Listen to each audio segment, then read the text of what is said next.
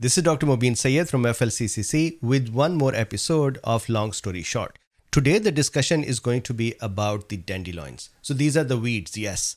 And we use so much chemicals and services to kill these weeds. Today, the discussion, the research is it's an in vitro study, not in vivo, not in animals, in vitro study, in which they tried the aqueous, that is water, aqueous extract of the dandelion leaves, leaves, not the flower, not these little things or not the roots. The dandelion leaf extract is what they used, and they looked at its efficacy to reduce the attachment of spike protein with the ACE2. And they found it to be quite effective, again in vitro. So let's have that discussion. So, first, let me show you the paper In vitro effect of Trexicum officinale leaf aqueous extract on the interaction between ACE2 cell surface receptor and SARS CoV 2 spike protein, D614 and 4 mutants. So, D614 being the original variant, and then 4 mutants.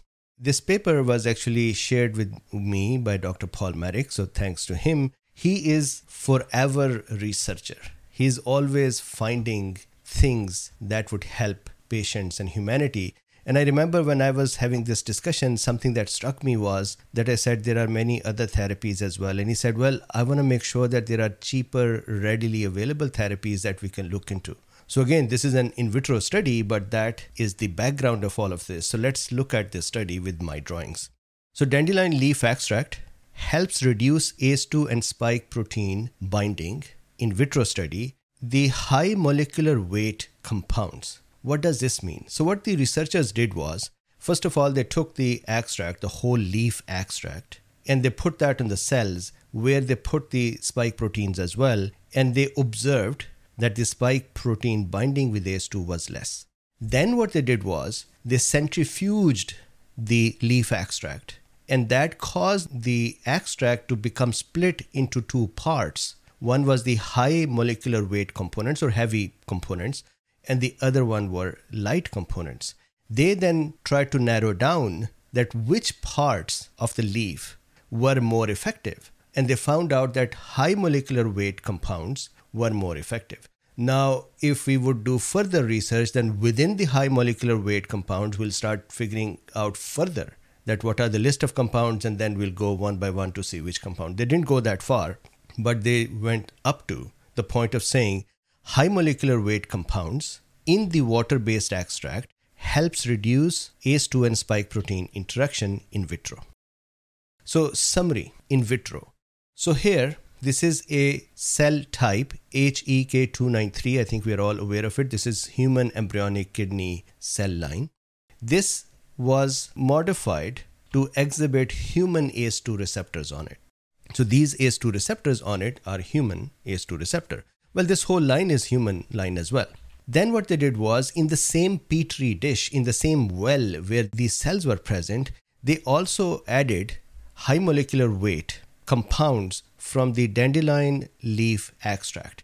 And what was the definition of high molecular weight compounds? These were the compounds that were more than 5K or kilodaltons. So these were placed in the same wells. And then what they did was they placed spike protein from these four mutants plus the original variant.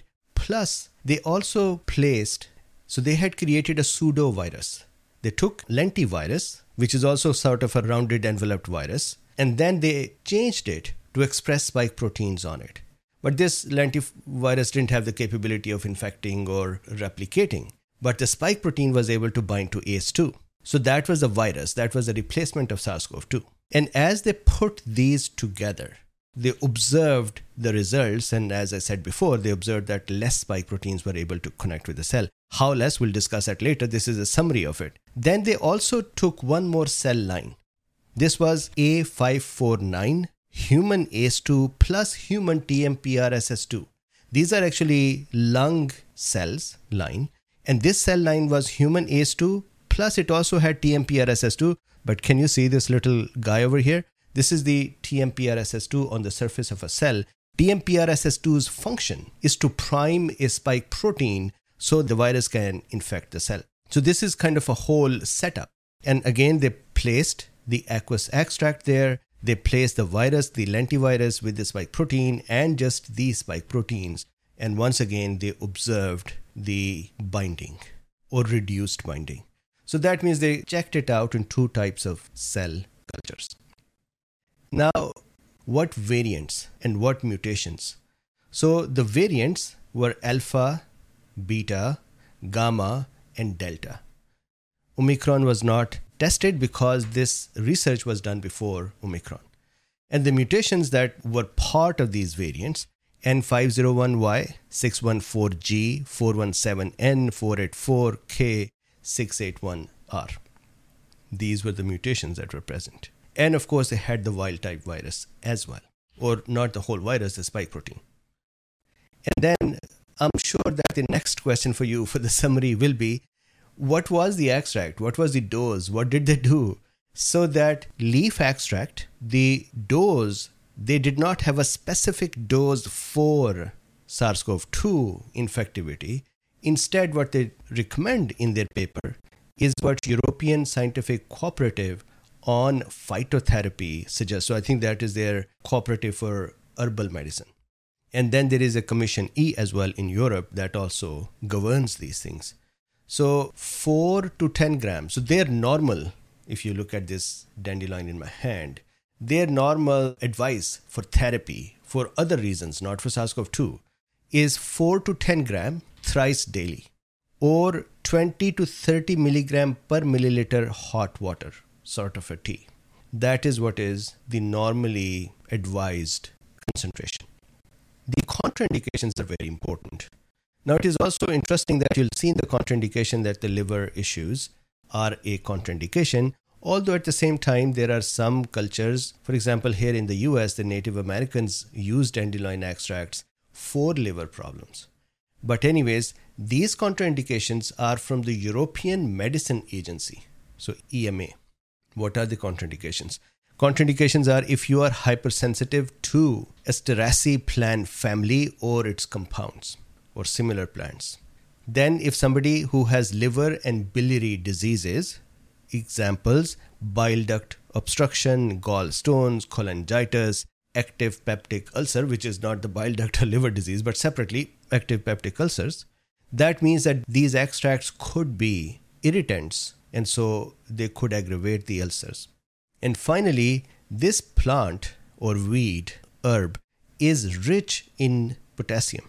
It is actually rich in many vitamins as well, for example, A, B, C, D as well. But potassium is quite a lot in it. So that means anybody who has an issue with increased potassium level, for example, bleeding disorders or people who are on the drugs like warfarin and others, they should be very careful with it. So this consuming dandelion could cause hyperkalemia. Also, there is no data under 12 years of age or for pregnant women or for lactating women, positive or negative, there is just no data. So there is no recommendation for these three categories. Now, some interesting clinical observations. Again, this is an in vitro study. So, from this study, you cannot say that they were practicing this on people. So, there is nothing clinical here.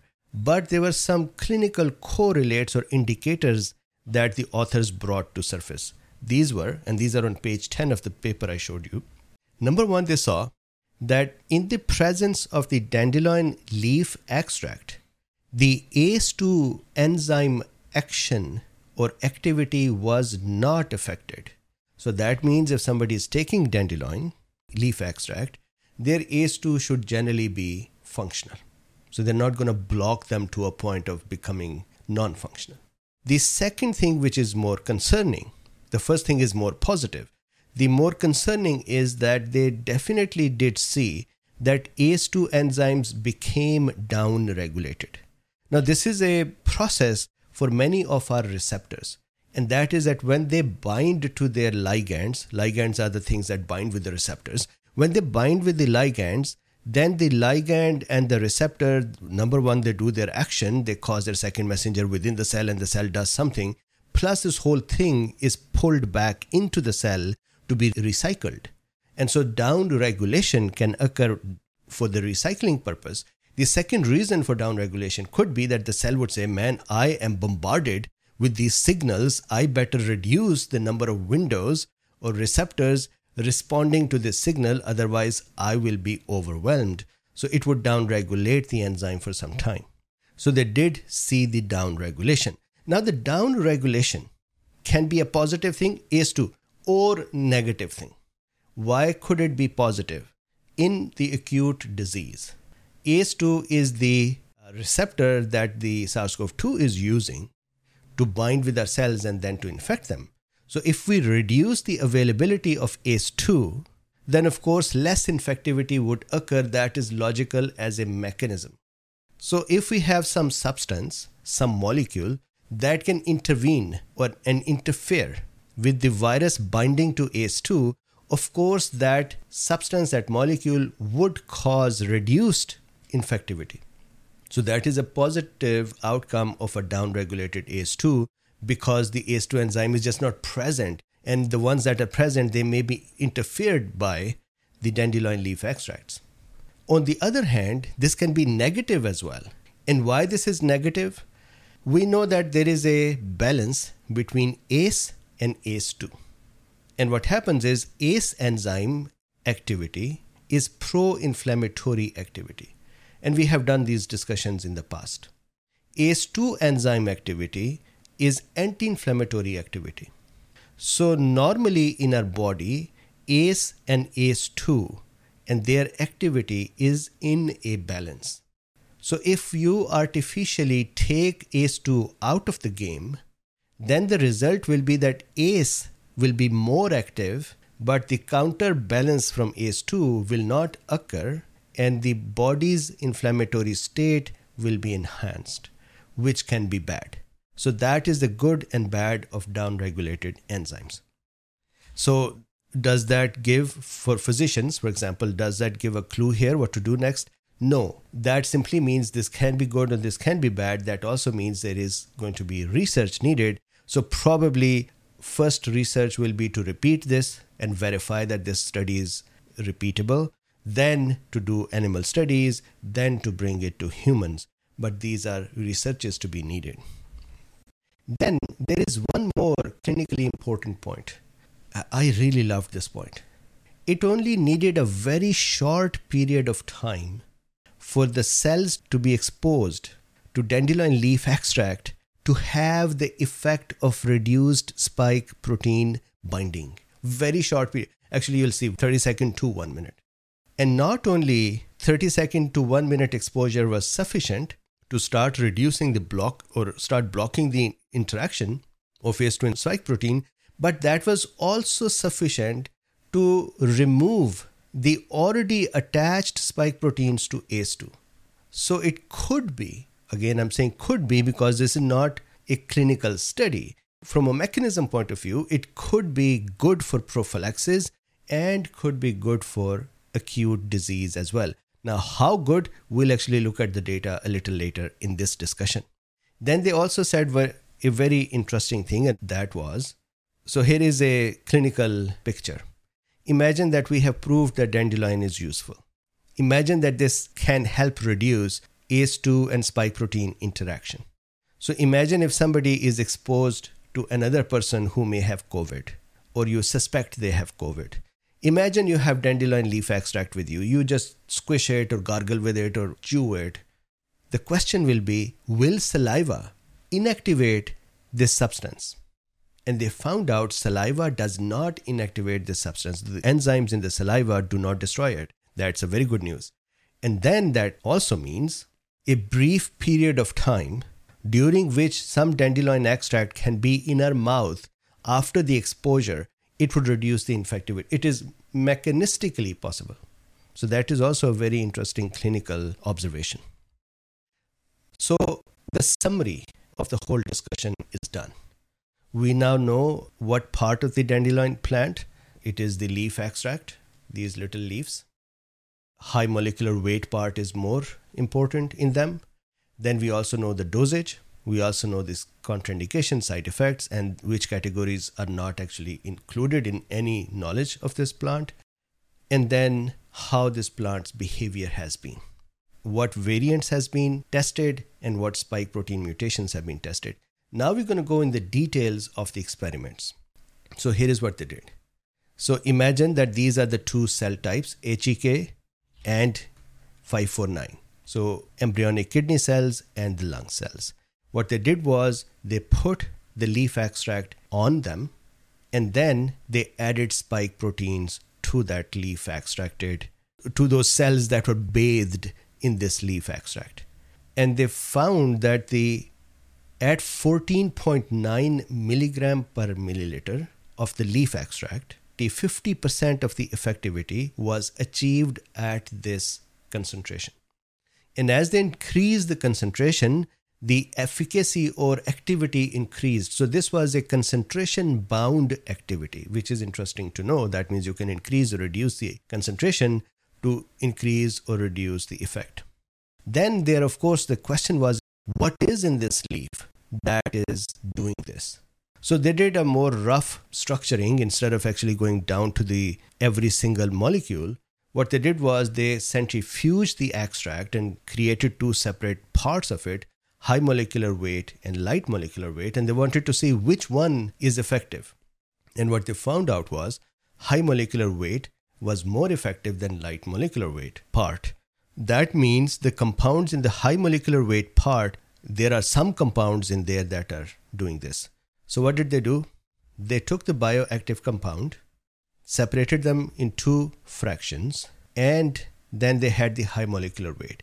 And when they had the high molecular weight, they saw that that was very, very active. And I'll show you the data for how active. And the low molecular weight was not as effective. It was able to start reducing and blocking this spike interaction, but really with less potency. So that was the minor inhibition that it offered.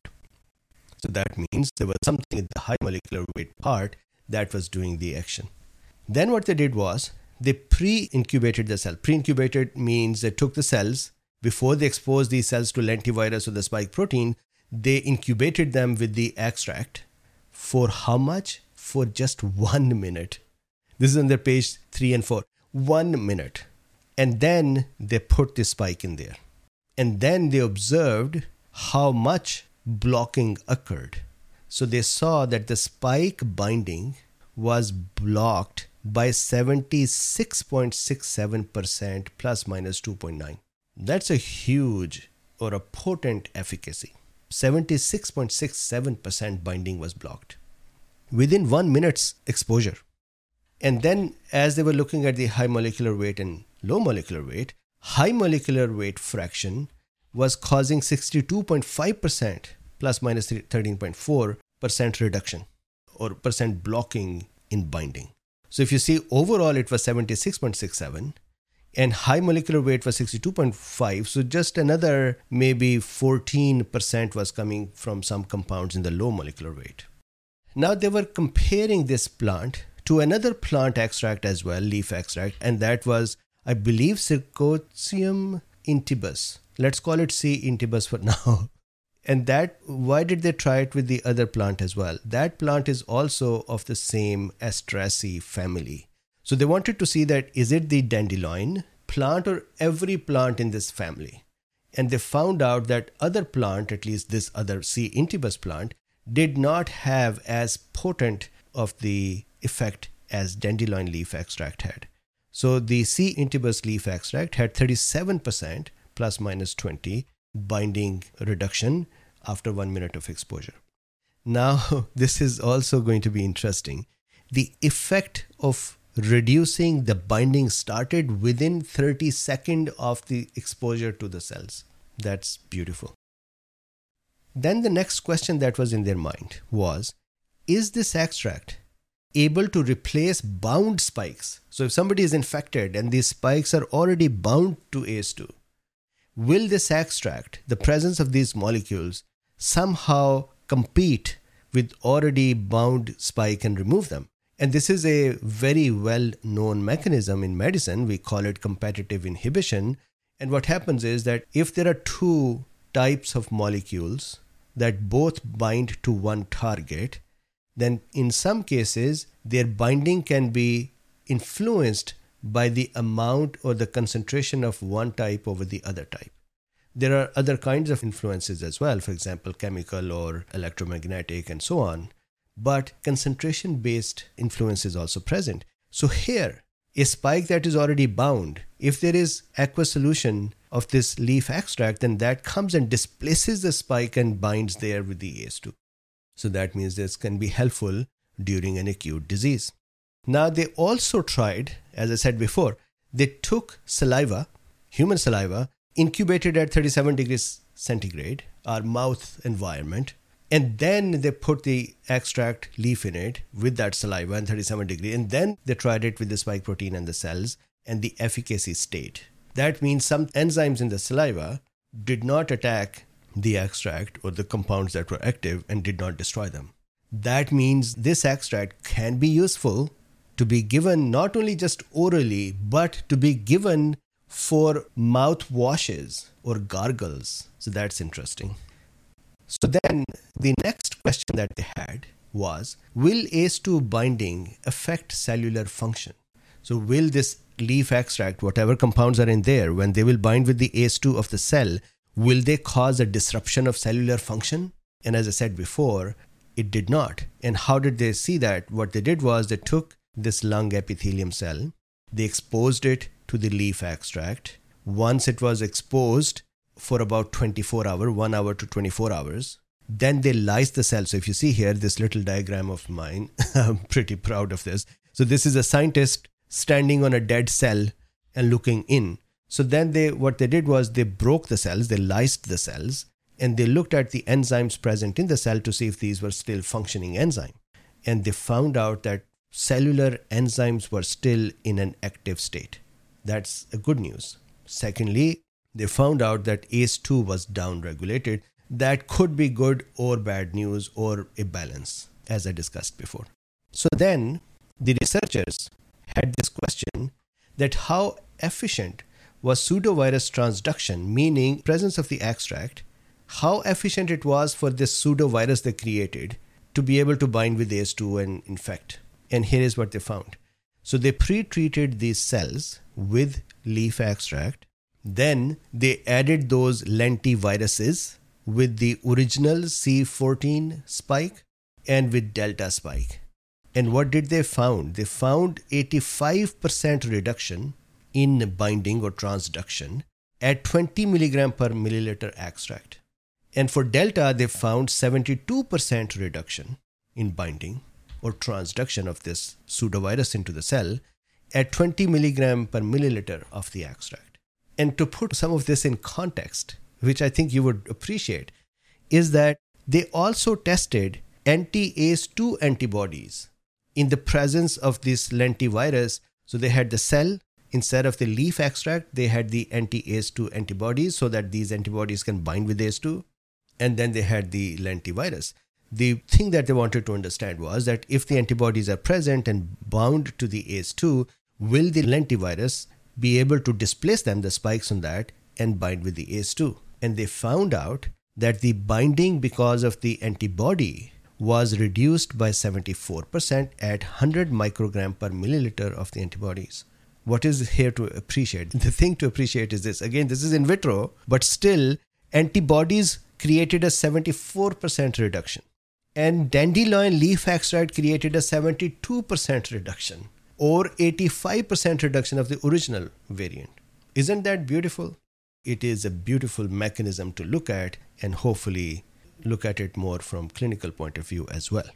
Now the next question for researchers was which step does the dandelion work on? And I'm sure that this is in your mind as well that is it good for prophylaxis? If a cell that has never had an exposure to these spike proteins and the dandelion extract is present, will that extract interfere with the new attachments or will it be able to displace existing attachments or will it even be able to hinder already infected cells from allowing the virus to replicate? So they did that. They created three groups of cells. One that were never infected second those who were being transduced with this pseudovirus And third, those that had become transduced. And then they put them with the dandelion extract and they found out that those that were pre treated, you can think of this as a prophylaxis, they had 70% reduction in spike binding at 10 milligram per milliliter concentration.